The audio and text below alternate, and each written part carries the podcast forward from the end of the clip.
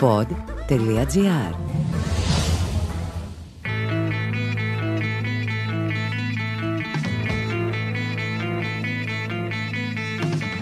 Καλώς ήρθατε στο podcast «Χίλιες και μια λέξεις». Καλώς ήρθατε στο μαγικό κόσμο της ελληνικής γλώσσας. Είμαι ο Πάνος Δημάκης και κάθε εβδομάδα μαζί εξερευνούμε την υπέροχη γλώσσα μας. Σήμερα όμως θα έχουμε μια μικρή διαφορά. Ω τώρα αναλύαμε μια λέξη, ένα ρήμα ή μια ομάδα, μια κατηγορία λέξεων. Σήμερα όμως θα κάνουμε κάτι διαφορετικό. Σήμερα θα κάνουμε την πρώτη εισαγωγικά συνέντευξη και είμαι πάρα πολύ ενθουσιασμένος γι' αυτό γιατί έχω ένα φίλο μου εδώ πέρα από τα παλιά με τον οποίο θα συζητήσουμε πολύ ενδιαφέροντα πράγματα για τη γλώσσα. Πριν σας τον παρουσιάσω, να σας πω πώς τον γνώρισα.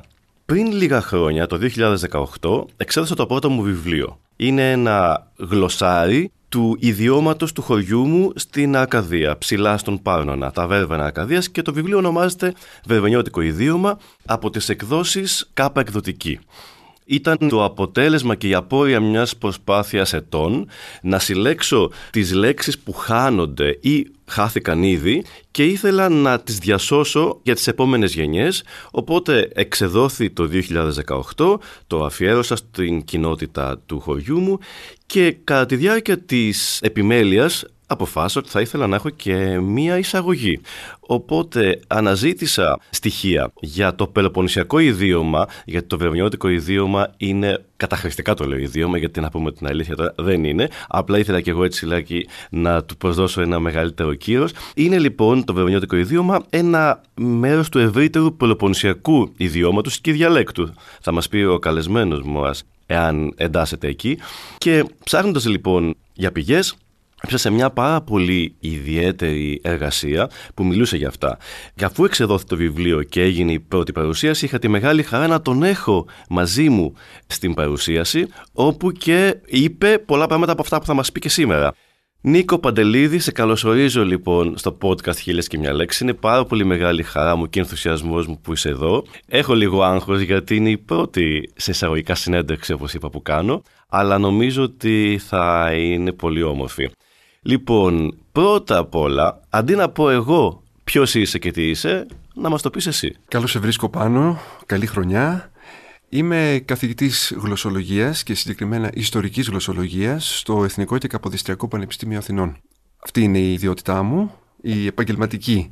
Με τη γλωσσολογία ασχολούμαι αρκετά χρόνια τώρα, πολλά χρόνια, από την εφηβεία μου κιόλας, από τότε ξεκίνησε το ενδιαφέρον μου για την επιστήμη αυτή και σπούδασα γλωσσολογία κατόπιν και μετά ακολούθησα τον κλάδο αυτό στην περαιτέρω επαγγελματική μου πορεία. Το κομμάτι της γλωσσολογίας το οποίο πάντα με ενδιέφερε περισσότερο από τα άλλα είναι το κομμάτι της ιστορικής γλωσσολογίας. Η ιστορική γλωσσολογία ασχολείται με την πορεία μιας γλώσσας στο χρόνο, με τη διαχρονική της διάσταση, όπως θα δούμε σε λίγο. Το αστείο είναι ότι όταν ήμουν στο Λύκειο, στη Δίτη Λυκείου και με ρωτάγανε με τι θα ήθελα να ασχοληθώ, έλεγα ότι θέλω να γίνω γλωσσολόγος. Και όλοι με κοιτάγανε και πού το βρήκες αυτό. Όταν πήγα στο Πανεπιστήμιο, στην Αγγλική Φιλολογία, τότε κατάλαβα ότι η γλωσσολογία δεν είναι μόνο η ιστορική γλωσσολογία που εγώ είχα στο μυαλό μου και έχει πάρα πολλά παρακλάδια και εκεί αγχώθηκα λιγάκι και έτσι πήγα προς άλλα μονοπάτια. Όμως συμπάσχω κανονικά μαζί σου. Η ιστορική γλωσσολογία είναι μεγάλο πάθος και είναι και ο λόγος βασικά που έγραψα και το πρώτο μου λεξικό, αυτό που μόλις ανέφερα, και ένα άλλο, το ετοιμολέξικον, για το οποίο θα μιλήσω σε κάποιο άλλο επεισόδιο. Αλλά και ο λόγος που ξεκίνησα αυτό το podcast. Οπότε έχουμε πάρα πολλά κοινά, Νίκο μου. Πριν ξεκινήσω την πρώτη ερώτηση, θα ήθελα να πω κάτι που είπε ο Κικέρονα. Ο Κικέρονα, αυτός ο Λατίνος λόγιος, είχε πει πάρα πολλά για την Ελλάδα, γενικά την θαύμαζε. Και είχε πει κάποτε, το οποίο έχει αναπαραχθεί αρκετά, ότι εάν οι Θεοί μιλούν, τότε σίγουρα χρησιμοποιούν τη γλώσσα των Ελλήνων. Αυτό βέβαια απηχεί και τη μεγάλη αγάπη που είχαν οι Λατίνοι για οτιδήποτε ελληνικό. Ξεκινώντας λοιπόν από αυτό, ας σου κάνω την πρώτη ερώτηση. Πώς μπορεί να βοηθήσει η ετοιμολογία να εκτιμήσουμε καλύτερα τη γλώσσα μας; Προκαταβολικά πρέπει να τονίσω ότι η ετοιμολογία είναι ένας πολύ σημαντικός κλάδος της ιστορικής γλωσσολογίας. Του κλάδου της γλωσσολογίας δηλαδή που εξετάζει τη γλώσσα στη διαχρονική της διάσταση στην πορεία της μέσα στο χρόνο. Η ετοιμολογία είναι μια πολύ σοβαρή υπόθεση. Απαιτεί υψηλή εξειδίκευση που περιλαμβάνει βαθιά γνώση τόσο της θεωρίας της επιστήμης της γλωσσολογίας και ειδικότερα της ιστορικής γλωσσολογίας, όσο και βαθιά γνώση της ιστορικής διαδρομής και της εξέλιξης μιας γλώσσας. Περιλαμβάνει την εξοικείωση με όλες τις φάσεις της ιστορίας της, στην περίπτωσή μας, την αρχαία ελληνική, τη μεσαιωνική ελληνική, την πρώιμη νέα ελληνική, τη νέα ελληνική. Δηλαδή, το να μπορεί κανείς να κινείται με άνεση στα κείμενα και τις πηγές γενικότερα όλων των εποχών. Προποθέτει δε και την επιτυχή εφαρμογή περίπλοκων μεθόδων. Τέλος, περιλαμβάνει τη γνώση και άλλων γλωσσών ή τουλάχιστον τη δυνατότητα να κινηθεί κανείς στην ιστορία και την εξέλιξή τους. Και μιλάμε για γλώσσες με τις οποίες, στην περίπτωσή μας, η ελληνική ήρθε όλους τους προηγούμενους αιώνες σε επαφή. Αν, για παράδειγμα, αναζητούμε την ετοιμολογία μιας λέξης της γλώσσας μας και καταλήγουμε στο ότι πρόκειται για μια λέξη που μας ήρθε από την Ιταλική, αλλά δεν τη βρίσκουμε σε ένα απλό λεξικό της επίσημης Ιταλικής, τότε θα χρειαστεί να αναζητήσουμε την προέλευσή της σε κάποια Ιταλική διάλεκτο. Αλλά για να γίνει αυτό θα πρέπει να εντρυφήσουμε σε ποικίλου είδους Ιταλικές πηγές για να εντοπίσουμε τη λέξη που πέρασε από κάποια Ιταλική διάλεκτο στην Ελληνική. Καταλαβαίνετε λοιπόν πόσο σύνθετη διαδικασία είναι το να ετοιμολογήσει κανείς έστω και μία λέξη. Η ετοιμολογική έρευνα τώρα έχει διτή στόχευση. Πρώτον, να ανακαλύψει το έτοιμον με ύψιλον, δηλαδή την προέλευση μιας λέξης, και δεύτερον, να παρακολουθήσει την πορεία της μέσα στον χρόνο. Η ετοιμολογία δεν μας οδηγεί αναγκαστικά στο να εκτιμήσουμε καλύτερα τη γλώσσα μας υπό την έννοια του να ανακαλύψουμε, να αναγνωρίσουμε και να αγαπήσουμε τις αρετές της. Η ετοιμολογία σου αποκαλύπτει όμως έναν ολόκληρο κόσμο. Πρώτον, πόσο περίπλοκη μπορεί να είναι η διαδρομή μιας λέξης μέσα στον χρόνο. Μια λέξη μπορεί να αλλάξει προφορά με την πάροδο του χρόνου, να αλλάξει ως προς τη δομή της, να δώσει παράγωγες λέξεις, να σχηματίσει σύνθετα με άλλες λέξεις, να αλλάξει σημασία κλπ. Δεύτερον, όταν έχουμε να κάνουμε με λεξικά δάνεια, δηλαδή αυτό που συνηθίζουμε να λέμε ξένες λέξεις, εκεί αποτυπώνεται το ιστορικό των επαφών της γλώσσας μας με άλλες γλώσσες. Η ελληνική και η σημερινή ελληνική έχει λέξεις από τις αρχαίες γλώσσες της Μέσης Ανατολής, από την αρχαία Περσική, από την Εβραϊκή, μέσω του χριστιανισμού, την τουρκική, γνωστό αυτό, την αλβανική, σλαβικές γλώσσες, τη βενετσιάνικη διάλεκτο της Ιταλικής, τη γαλλική που κάποτε ήταν διεθνής γλώσσα και την αγγλική φυσικά, που είναι η κύρια πηγή λεξικού δανεισμού σήμερα. Ελάχιστοι γνωρίζουν όμως ότι στην ελληνική εισήλθαν κατά τους αιώνες της ρωμαϊκής κυριαρχίας και λέξεις από τη λατινική, τη γλώσσα των Ρωμαίων. Κοινότατες λέξεις όπως το σπίτι, η σκάλα, το σκαμνί, το μαντίλι, η κουκούλα, ο κάμπος, η μπούκλα Ακόμη και λέξεις που δηλώνουν τρόφιμα όπως είναι η φάβα και το λουκάνικο και πλήθος άλλων ακόμη λέξεων έχουν λατινική, δηλαδή ρωμαϊκή προέλευση. Όλα αυτά μας τα αποκαλύπτει η ετοιμολογική έρευνα. Τρίτον, μας αποκαλύπτει τέλος την ετοιμολογική σύνδεση, την ετοιμολογική σχέση μεταξύ διαφόρων λέξεων, η οποία μπορεί να μην είναι πάντα προφανής στον μη ειδικό. Έτσι, για παράδειγμα, ενώ είναι προφανής ακόμη και στον μη ειδικό, η ετοιμολογική σχέση του ρήματος λύνω με το ουσιαστικό η λύση ή το λύσιμο Άλλες περιπτώσεις δεν είναι προφανείς. Ποιος γνωρίζει, για παράδειγμα, ότι η λέξη τομάρι, που λεγόταν τομάριον στο Μεσαίωνα, είναι παράγωγη με την κατάληξη άριον από την αρχαία λέξη τόμος, που σήμαινε κομμάτι, φέτα, η οποία με τη σειρά της σχετίζεται ετοιμολογικά με το ρήμα τέμνο, κόβο και το ουσιαστικό η τομή. Ή πόσοι γνωρίζουμε ότι η λέξη γομάρι, που σήμερα χρησιμοποιείται αποκλειστικά σχεδόν ως αρνητικός χαρακτηρισμός και βρισιά, αλλά παλαιότερα δήλωνε το υποζύγιο, ζώο μεταφοράς, προέρχεται από μια λέξη που μαρτυρείται κατά την ελληνιστική περίοδο με τη μορφή γομάριον και σημαίνει φορτίο ζώου. Αυτό με τη σειρά του είναι παράγωγο του αρχαίου ουσιαστικού γόμος, φορτίο. Λέξη που με τη σειρά της έχει την ίδια ρίζα με τα ρήματα γέμο, αρχαία λέξη που σημαίνει είμαι γεμάτος από κάτι, και το γεμίζω που το λέμε μέχρι σήμερα. Άρα το γομάρι σχετίζεται ετοιμολογικά με το γεμίζω, το γεμάτος, το γεμιστός κλπ. Βλέπετε πόσο έχουν απομακρυνθεί μεταξύ τους με την πάροδο των αιώνων λέξεις που έχουν κοινή ετοιμολογική προέλευση. Τη μεταξύ τους σχέση μας την αποκαλύπτει η ετοιμολογική έρευνα. Και θέλω να σου πω ότι τη λέξη γομάρι τη λένε ακόμα στο χωριό μου. Παράδειγμα ότι πήγα ένα γομάρι ρούχα από το ένα δωμάτιο στο άλλο. Ακόμα το λένε. Με την έννοια του φορτίου. Ακριβώς. Ναι, και όχι μόνο του υποζυγίου. Έχεις πάρα πολύ δίκιο σε όλα αυτά που λες και είναι πάρα πολύ ενδιαφέροντα. Άλλωστε, η λέξη έτοιμον είναι το αληθινόν. Δηλαδή, η ετοιμολογία είναι η αληθινή διαδρομή, η αληθινή σημασία της λέξης και αυτό το ταξίδι πραγματικά είναι μια οδύσσια. Το ταξίδι της γλώσσας από τους ομυρικούς χρόνους μέχρι και τώρα είναι ένα συναρπαστικό ταξίδι και εξού και πολλές φορές αρέσκομαι στο να λέω ότι η γλώσσα είναι σαν ένα ποτάμι. Ξεκινάει από ψηλά από τα βουνά από μια πηγή, καταλήγει στη θάλασσα. Στο ενδιάμεσο στη διαδρομή πολύ γλωσσικό στοιχείο χάνεται μέσα από παρακλάδια και παραποτάμους και λιμνάζει και εκεί οι λέξεις εξαφανίζονται δυστυχώς Απ' την άλλη όμως, μικρότεροι παραπόταμοι συμβάλλουν με τον γλωσσικό τους πλούτο, ενώνονται με το κύριο ποτάμι και το εμπλουτίζουν. Οπότε είναι μια διαρκής αέναη διαδικασία, η οποία παρόλο που κάποιες φορές λέμε «Α, χάνεται η γλώσσα μας», νομίζω ότι τελικά ποτέ δεν χάνεται. Είναι μια συνεχιζόμενη διαδικασία εξέλιξης.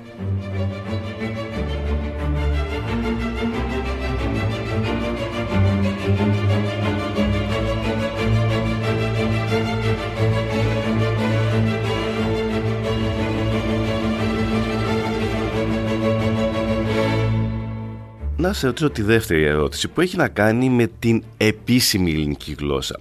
Για πολύ κόσμο, παράδειγμα εγώ, όταν ήμουν μικρός και μεγάλωσα στην Ακαδία, όταν άκουγα τις ειδήσεις, που στις ειδήσεις μιλάνε την επίσημη ελληνική, δεν ένιωθα κάποια ιδιαίτερη διαφορά με το πώς μιλάγανε στο σπίτι μου. Οπότε μεγάλωσα με την πεποίθηση ότι τα πελοποννησιακά μοιάζουν αρκετά με την επίσημη ελληνική ή με τα αθηναϊκά, να το πω έτσι. Πόσο αληθεύει αυτό, δηλαδή η γλώσσα που μιλάτε στην Πελοπόννησο μοιάζει περισσότερο από άλλες διαλέκτους ή ντοπιολαλιές σε σχέση με την επίσημη ελληνική; Θα το πάρουμε από την αρχή. Με τη φράση επίσημη ελληνική γλώσσα καταλαβαίνω ότι εννοείς τη μορφή εκείνη της ελληνικής που στη γλωσσολογία ονομάζουμε κοινή νεοελληνική ή νεοελληνική κοινή. Ναι. Είναι αυτή η μορφή της ελληνικής, η οποία καθιερώθηκε ως επίσημη γλώσσα του κράτους το 1976, είναι αυτή που εδώ και δεκαετίες εκτοπίζει τις τοπικές ελληνικές διαλέκτους, εξαπλώνεται παντού στην Ελλάδα, η Κύπρος είναι μια διαφορετική περίπτωση, σε σημείο που σήμερα πλέον ακόμη και οι ηλικιωμένοι κάτοικοι των μικρών οικισμών της επαρχίας αν δεν μιλούν πλέον κανονικά την κοινή νεοελληνική, το πολύ να μιλάνε μια μορφή γλώσσας που διασώζει ψήγματα της παλιάς ιδιαίτερης λαλιάς του τόπου τους. Κάποια ιδιαίτερη προφορά, κάποιον ιδιαίτερο γραμματικό τύπο ή κάποιες τοπικές λέξεις. Καθαρή εντός εισαγωγικών τοπική διάλεκτο με όλα τα χαρακτηριστικά, πολύ δύσκολα θα ακούσει κανείς πλέον. Η κοινή νεοελληνική μπορεί να καθιερώθηκε ως επίσημη γλώσσα του κράτους μόλις το 1976. Στην πραγματικότητα όμως έχει αρχίσει να διαμορφώνεται από πολύ πιο πριν, με βάση τη γλωσσική μορφή που ονομάζουμε δημοτική, με ισχυρή όμως επίδραση και της καθαρεύουσας. Άρα η γλωσσική μορφή που είναι επίσημη γλώσσα του κράτους σήμερα και πλέον μιλάμε όλοι σχεδόν ως μητρική μας γλώσσα, δεν είναι ακριβώς δημοτική. Είδαμε προηγουμένως ότι η κοινή νεοελληνική οδηγεί τις παλαιές τοπικές διαλέκτους στην εξαφάνιση με επιταχυνόμενο ρυθμό από τον Δεύτερο Παγκόσμιο Πόλεμο και μετά με τη γενίκευση της σχολικής παιδείας, την ανάπτυξη των συγκοινωνιών, των μέσων μαζικής ενημέρωσης κλπ. Αυτό ακριβώς συμβαίνει εδώ και πάνω από έναν αιώνα και στην Πελοπόννησο. Στην Πελοπόννησο μιλούνταν πολλές τοπικές διάλεκτοι, μερικές μάλιστα εμφάνιζαν έντονη απόκληση από κοινότερες μορφές της ελληνικής, ας τις πούμε δημοτική, αφού μιλάμε για το τέλος του 19ου αιώνα, αρχές του 20ου, τη δημοτική που θα ήταν σε χρήση στις μεγάλες πόλεις και κυρίως στην Αθήνα. Η Πελοπόννησος είχε λοιπόν και αυτή τις τοπικές διαλέκτους της, οι οποίες, όπως δείχνουν τα διαθέσιμα στοιχεία και οι σχετικές μαρτυρίες, διέφεραν σημαντικά από τη δημοτική που θα είχε γύρω στο 1900 ήδη διαμορφωθεί και θα μιλιόταν στην Αθήνα τουλάχιστον. Και λέω Αθήνα, διότι και οι πόλεις του τότε ελληνικού κράτους ήταν και αυτές διαλεκτόφωνες σε πολύ μεγάλο βαθμό. Για παράδειγμα, η Τρίπολη, το Αίγιο, η Λιβαδιά μιλούσαν τις δικές τους διαλέκτους, εν πολλή ίδιες με τις ενδοχώρας τους. Η Πελοπόννησος όμως ήταν η πρώτη περιοχή που απελευθερώθηκε, υπήρξε ο πυρήνας του νεοελληνικού κράτους. Εκεί άρχισε να αναπτύσσεται νωρίς ένα δίκτυο σχολείων, η σχολική εκπαίδευση δεν ήταν βέβαια τότε ακόμη υποχρεωτική, ενώ σε αυτήν θα διδάσκονταν λόγιες μορφές γλώσσας, αρχαίζουσα, καθαρεύουσα και όχι βέβαια η δημοτική. Στην Πελοπόννησο άρχισε σταδιακά να δημιουργείται ένα κάποιο οδικό δίκτυο. Από την εποχή του Τρικούπιδε, τη δεκαετία του 1880, η Πελοπόννησος απέκτησε και τους πρώτους σιδηροδρόμους που τη συνέδεσαν με την πρωτεύουσα.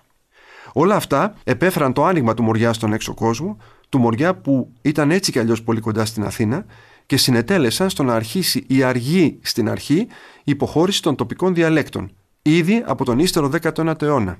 Στα 1918 για παράδειγμα, δηλαδή πλέον πάνω από έναν αιώνα πριν, ένας συλλογέας διαλεκτικού υλικού προερχόμενο από την ορεινή Αχαία, την επαρχία Καλαβρίτων, επισημαίνει ρητά για τα Καλάβρητα ότι το γενικότερο άνοιγμα της τοπικής κοινωνίας προς τον έξω κόσμο, που θα διευκολύνθηκε πολύ από την κατασκευή του Οδοντοτού και τη σύνδεση των Καλαβρίτων με τα παράλια και τη πόλη, στα Καλάβρητα λοιπόν ήδη στα 1910-1920 παρατηρούνταν μια υποχώρηση των χαρακτηριστικών της τοπικής διαλέκτου.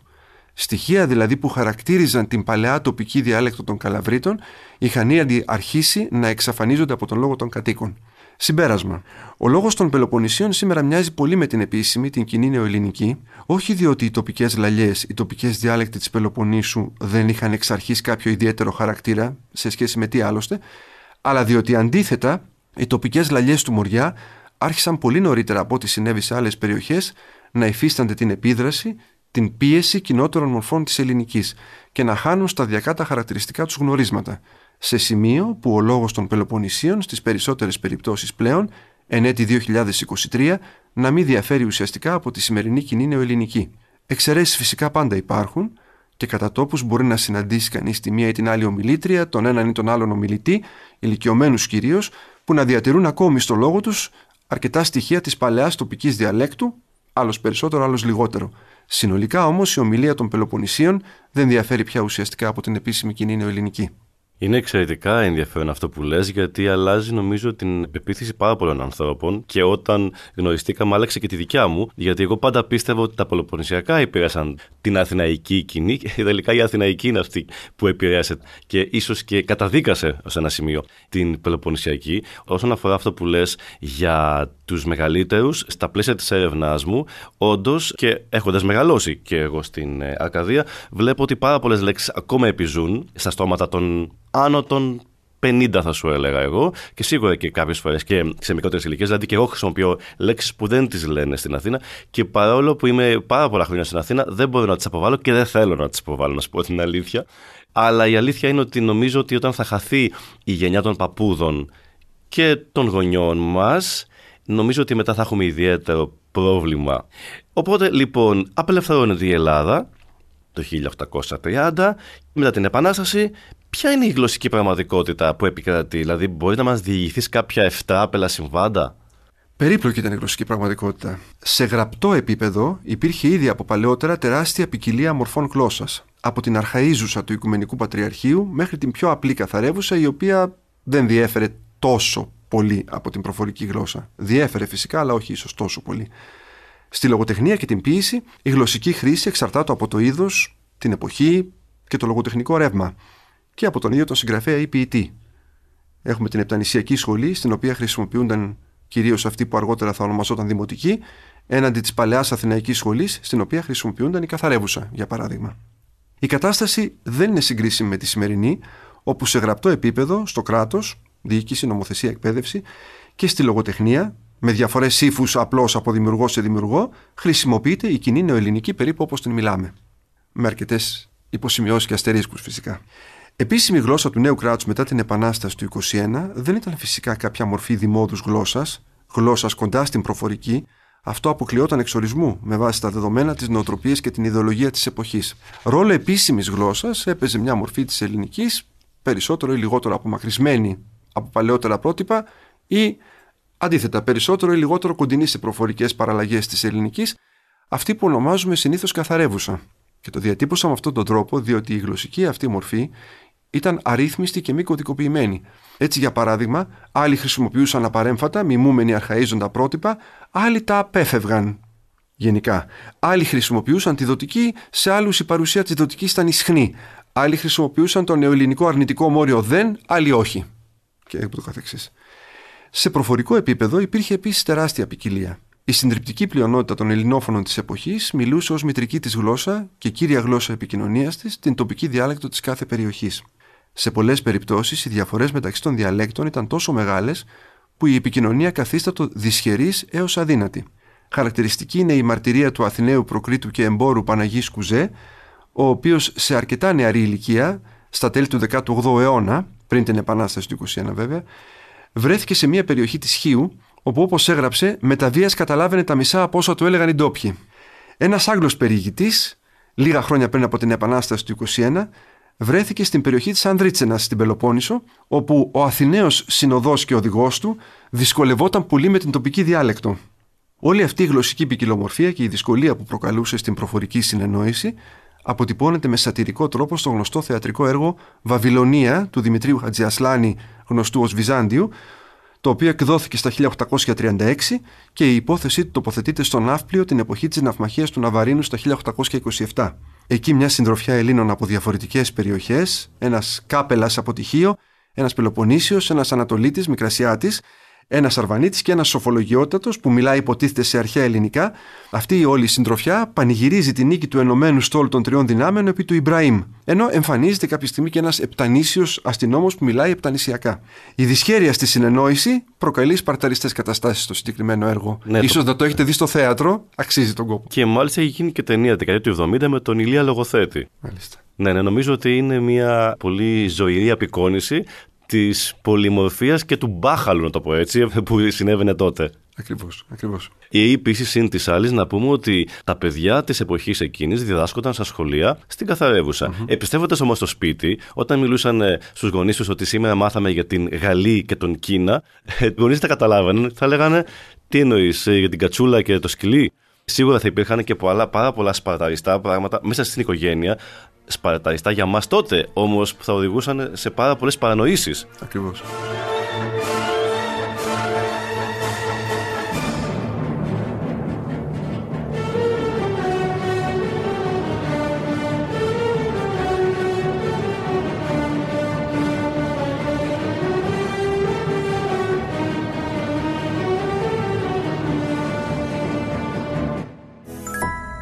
Δεν ξέρεις για τη ΔΕΠΑ. Η ΔΕΠΑ εμπορίας είναι πίσω από όσα πάνε την ενέργεια μπροστά.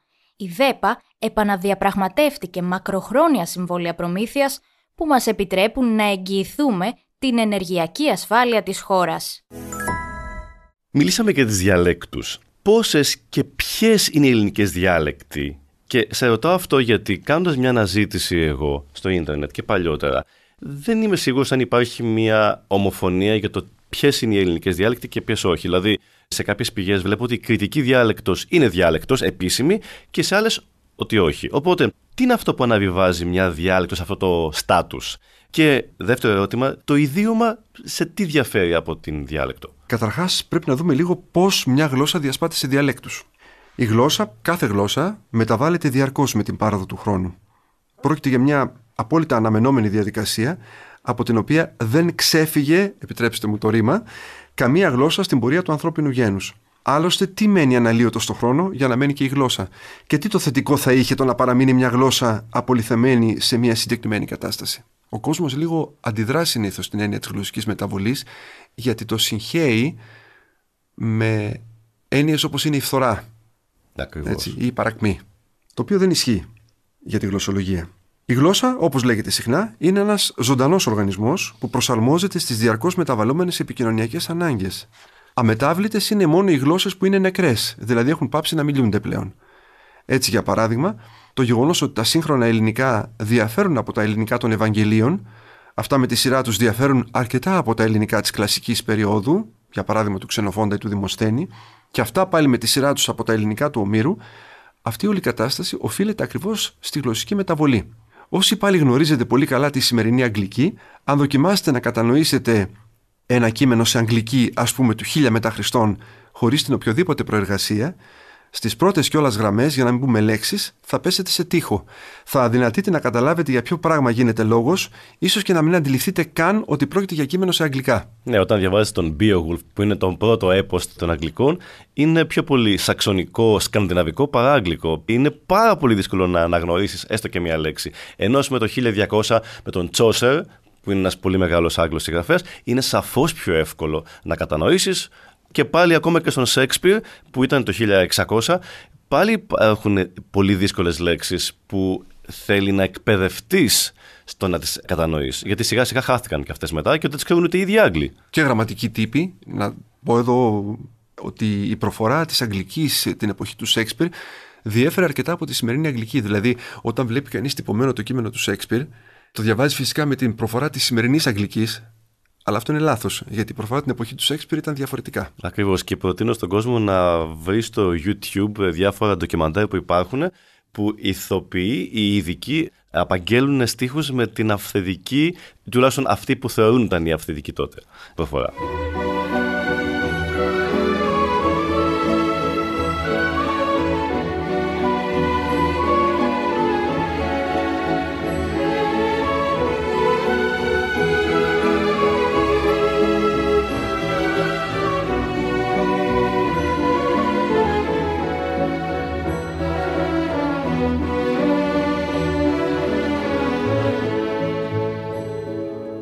Η γλώσσα μεταβάλλεται λοιπόν και αλλάζει στα πάντα. Αλλάζει η προφορά της, αλλάζει η γραμματική της, το συντακτικό της, αλλάζει το λεξιλόγιο της. Όλα. Η γλώσσα όμως μπορεί να αλλάζει διαφορετικά κατά τόπους. Δηλαδή, άλλες αλλαγές να συμβαίνουν με την πάροδο του χρόνου σε μια περιοχή στην οποία μιλιέται μια γλώσσα και άλλες να συμβαίνουν σε άλλη περιοχή ή άλλες περιοχές. Αυτό οδηγεί σταδιακά τη γλώσσα στη διάσπαση. Δημιουργούνται τοπικές παραλλαγές. Η γλώσσα παίρνει κατά τόπους διαφορετικές μορφές, αυτές δηλαδή που ονομάζουμε διαλέκτους. Πρόκειται για μια αναμενόμενη διαδικασία, ειδικά σε παλαιότερες εποχές, κατά τις οποίες η δυνατότητα επικοινωνίας ομόγλωσσων από πιο απομακρυσμένες μεταξύ τους περιοχές ήταν πολύ πιο περιορισμένη σε σχέση με τη σημερινή εποχή των εύκολων μετακινήσεων και της έντονης κινητικότητας των πληθυσμών, καθώς και της ιδιαίτερα πυκνής δικτύωσης των ανθρώπων. Υπό την έννοια αυτή, η γεωγραφική ποικιλία στη γλώσσα, η ύπαρξη διαλέκτων δηλαδή, εμφανίζει αναλογίες, θυμίζει την ύπαρξη κατά τόπους διαφορών και στην παραδοσιακή μουσική και τους χορούς, την παραδοσιακή κουζίνα, την παραδοσιακή αρχιτεκτονική, τα ήθη και τα έθιμα και ούτω καθεξής. Η γεωγραφία, παραδείγματος χάρη ύπαρξη φυσικών εμποδίων, και η πολιτική, θυμηθείτε την περίπτωση του αρχαίου ελληνικού κόσμου με τον έντονο πολιτικό κατακαιρματισμό του, αυτά είναι παράγοντες που μπορούν να ευνοήσουν τη διαλεκτική ποικιλία. Ο παράγοντας χρόνος, βέβαια, είναι πολύ σημαντικός. Είδαμε ότι οι διάλεκτοι προκύπτουν μέσα από την διαφορετική κατά τόπου μεταβολή μιας γλώσσας. Όσο περνούν οι αιώνες και δεν βρουν κάποιες ενοποιητικές δυνάμεις, οι διάλεκτοι, ειδικά οι γεωγραφικά πιο απομακρυσμένες μεταξύ τους, αποκλίνουν όλο και περισσότερο η μία από την άλλη, με αποτέλεσμα η επικοινωνία μεταξύ ομιλητών διαφορετικών διαλέκτων να καθίσταται από δυσχερής έως και αδύνατη σε μερικές περιπτώσεις. Όσοι από τους ακροατέ δεν είστε Κύπροι και δεν έχετε εξοικείωση με τη διάλεκτο της Κύπρου, ίσως έχετε ακούσει Κυπριακά και θα έχετε διαπιστώσει πόσο δύσκολο είναι να καταλάβετε τα λεγόμενα.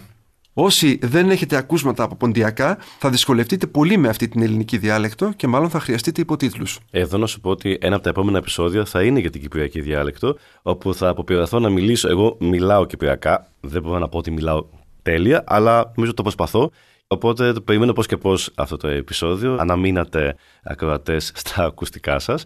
Οπότε για πες μου, τι στοιχειοθετεί μια διάλεκτο τελικά; Ο κλάδος της γλωσσολογίας που ασχολείται με τις διαλέκτους ονομάζεται διαλεκτολογία. Στην ελληνική διαλεκτολογία παραδοσιακά γίνεται, σε σχέση με την ελληνική πάντα, διάκριση μεταξύ διαλέκτου και ιδιώματος. Ω διάλεκτος θεωρείται μια γεωγραφική παραλλαγή της γλώσσας, η οποία αποκλίνει έντονα, εμφανίζει μεγάλη διαφορά από άλλες και από την κοινή νεοελληνική, σε βαθμό που να δυσκεραίνεται σημαντικά η επικοινωνία. Ω διάλεκτη της Νέας Ελληνικής θεωρούνται τα ποντιακά, τα καπαδοκικά, τα ελληνικά των, δηλαδή των Ελλήνων της Καπαδοκίας στα βάθη της Μικράς Ασίας, που εμφανίζουν και ισχυρή επίδραση της τουρκικής, τα ελληνικά των ελληνόφωνων της κάτω Ιταλίας και τα τσακώνικα, μια διάλεκτος η οποία προέρχεται απευθείας από τη δωρική διάλεκτο της αρχαίας Λακεδαίμονο της Σπάρτης και μιλιέται από λίγους πλέον ομιλητές στην περιοχή της Τσακονιά, δηλαδή στην κομμόπολη του Λεωνιδίου και την ορεινή ενδοχώρα της. Εδώ να με επιτρέψεις, γιατί είναι στη γειτονιά μου, εγώ είμαι στην βόρεια κοινορία, τα Τσακώνικα είναι στην νότια κοινορία. Δηλαδή τα Τσακονοχώρια ξεκινούν μόλις 5-6 χιλιόμετρα κάτω από το άστρο κοινορία που μεγάλωσα εγώ. Είναι μια εξαιρετικά δύσκολη διάλεκτος. Είχα προσπαθήσει έτσι να την ε, εξερευνήσω όταν ήμουν φοιτητής αλλά είναι εξαιρετικά ενδιαφέρουσα επίσης. Και εκεί νομίζω είναι και ένα από τις διαλέκτου όπου η γεωμορφία έχει παίξει και αρκετό ρόλο. Η νότια κοινουρία είναι πάρα πολύ. Καλά, και η βόρεια βέβαια. Πολύ ορεινή. Αυτοί οι άνθρωποι ήταν πάρα πολύ αποκομμένοι, το οποίο σιγά σιγά πέρασε και στην νοοτροπία τους. Μέχρι και οι μάντρες του Λεωνιδίου είναι πανύψηλες σε σχέση με των σπιτιών στη βόρεια κοινουρία. Και νομίζω ότι είναι και μια από τις διαλέκτου που δεν τις ξέρουν οι πιο πολλοί Έλληνες. Δεν τις γνωρίζουν. Ναι. Το διαπιστώνω και στο μάθημά μου πάντα ότι αν δεν είναι Πελοποννήσι, και ειδικότερα αρκάδες αγνοούν την ύπαρξη της τσακωνικής. Ναι, είναι μια ναι. πολύ ιδιαίτερη διάλεκτος, παντελώς ακατάληπτη για τους υπόλοιπους Έλληνες. Μάλιστα, αν θέλει να είναι κανείς απόλυτα ακριβής, θα μπορούσε να χαρακτηριστεί και ως μια άλλη γλώσσα. Ελληνικής καταγωγής αναμφισβήτητα, αλλά άλλη γλώσσα. Ναι, έχεις δίκιο, γιατί έχω δει διαλόγους, έχω διαβάσει κείμενα. Ακόμα και το καλώς ήρθατε, η πιο διάσημη φράση, το καούρε κάματε, μοιάζει πάρα πολύ ξένια. Παρόλο που το καούρε βγαίνει από το λέξη καλός. Αλλά και πάλι έχει. Δεν αναγνωρίζεται όμως έτσι πως έχει αλλάξει ναι, προφορά ναι. με την πάροδο των αιώνων. Ακριβώς. Πάμε τώρα στο ιδίωμα. Ω ιδίωμα χαρακτηρίζεται μια τοπική παραλλαγή της νέας ελληνικής, η απόκληση της οποίας από την κοινή νεοελληνική δεν είναι τέτοια που να επηρεάζει υποτίθεται σημαντικά την κατανόηση των λεγόμενων όπως τα Επτανησιακά, τα Πελοποννησιακά, τα Κυκλαδίτικα κλπ.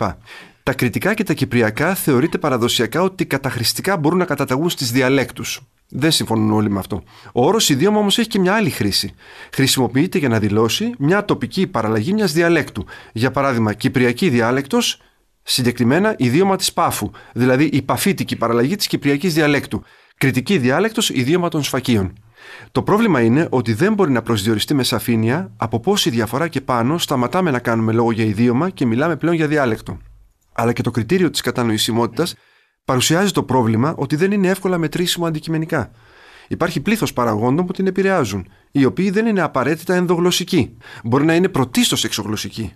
Παραδείγματος χάρη το ας το πούμε στην καθομιλουμένη καλό αυτή που μπορεί να έχει κάποιος. Η διάθεση κατανόησης. Ο βαθμός έκθεσης του ακροατή σε άλλες διαλέκτους και η εξοικείωσή του με αυτές. όσο περισσότερο εξοικειωμένος είναι κάποιος με τον ακούει για παράδειγμα Κυπριακά, mm-hmm. ακόμη και είναι Ελλαδίτης, τόσο καλύτερα θα καταλάβει όταν Κυπριακά σε σχέση με ίσως με άλλα ιδιώματα. Τέλος, το σημαντικότερο ίσω ζήτημα έγκυται στο εξής. Η σύγκριση που κάνουμε συνεχώς των τοπικών παραλλαγών μιας γλώσσας με την επίσημη γλώσσα, δηλαδή νεοελληνικές διάλεκτη έναντι κοινής νεοελληνικής, κάπου μπορεί να υποβάλει λίγο τη λανθασμένη εντύπωση ότι οι διάλεκτοι προέρχονται από την επίσημη γλώσσα, ενώ στην πραγματικότητα οι διάλεκτοι προπάρχουν τη δημιουργία επίσημης γλώσσας. Προηγούνται. Που λες είναι σχεδόν επαναστατικό. Και όμως έτσι είναι. Τώρα, κλείνοντας την απάντησή μου σε αυτή την ερώτηση, πρέπει να πω το εξής: ότι στη διαλεκτολογική έρευνα άλλων χωρών πολύ σπάνια γίνεται τέτοια διάκριση. Οι γεωγραφικές παραλλαγές μιας γλώσσας ονομάζονται, ανεξαρτήτως του βαθμού απόκλησής τους από την επίσημη γλώσσα, διάλεκτη. Στη γαλλική γλωσσολογία μπορεί ίσως κανείς να συναντήσει όρους όπως πατουά, που σημαίνει κάτι σαν ιδίωμα. Γενικώς όμως διεθνώς στη γλωσσολογία γίνεται λόγος απλώς για διαλέκτους. Λοιπόν, Νίκο, νομίζω ότι επεξήγησες πάρα πολύ καλά τη διαφορά της διαλέκτου και του ιδιώματος και νομίζω ότι το μυαλό πάρα πολλών ανθρώπων πλέον είναι λίγο πιο ξεκάθαρο. Παρόλο που, όπως λες, η επιστημονική κοινότητα δεν είναι απόλυτα σίγουρη για το τι στοιχειοθετεί μια διάλεκτο ή όχι. Ξέρεις κάτι Νίκο, επειδή βλέπω ότι αυτή η συζήτηση είναι εξαιρετικά ενδιαφέρουσα και υπάρχουν ακόμα διάφορα θέματα που μπορούμε να εξερευνήσουμε, προτείνω να μας ξανάρθει στο προσεχές μέλλον για να μιλήσουμε για θέματα όπως η προφορά των ελληνικών, οι ξένες λέξεις στη γλώσσα μας και διάφορα άλλα. Σε ευχαριστώ πάρα πολύ για την παρουσία σου εδώ. Θα κλείσω με μια φράση του διάσημου Πέρσι ποιητή του 13ου αιώνα, Ρουμί, που είπε κάποτε «Μιλήστε όποια γλώσσα θέλετε τουρκικά, περσικά, ελληνικά, αραβικά, αλλά πάντα να μιλάτε με αγάπη. Αυτά για σήμερα. Σας ευχαριστώ που ταξιδέψατε μαζί μου στη μαγεία της ελληνικής γλώσσας. Να είστε καλά και να αγαπάτε τη γλώσσα μας. Και όσο περισσότερο την αγαπάτε και την προσέχετε, τόσο περισσότερο θα σας βοηθάει και θα σας πλουτίζει και αυτή. Καλή χρονιά, να είστε καλά, να προσέχετε τους εαυτούς σας και σας περιμένω στο επόμενο ταξίδι με τις χίλιες και μια λέξεις. Είμαι ο Πάνος Δημάκης και αυτό ήταν το podcast «Χίλιες και μια λέξεις», μια παραγωγή του pod.gr. Για να ακούσετε και άλλα επεισόδια, ακολουθήστε μας στο Spotify, Google Podcast, Apple Podcast και σε όποια εφαρμογή ακούτε podcast από το κινητό σας.